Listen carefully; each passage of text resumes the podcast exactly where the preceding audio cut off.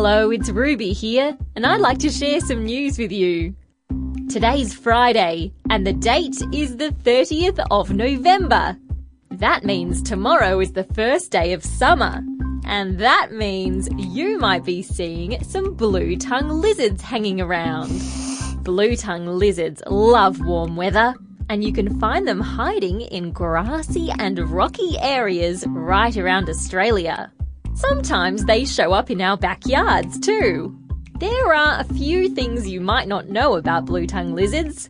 Like, why are their tongues blue in the first place? Well, the truth is, nobody really knows for sure. But some scientists reckon it might be to scare off other animals that might want to eat them. In winter, blue tongue lizards go into hibernation, when they hide somewhere safe and cozy to save their energy for the summer. When they come out of hibernation, the boy blue tongues can have a bit of an attitude.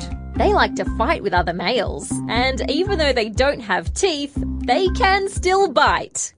If you ever come across a blue tongue at home, you should make sure it's got some water to drink and a good hiding spot. That will keep them safe and happy. And that's the end of news time for today on ABC Kids Listen. Let's catch up again soon.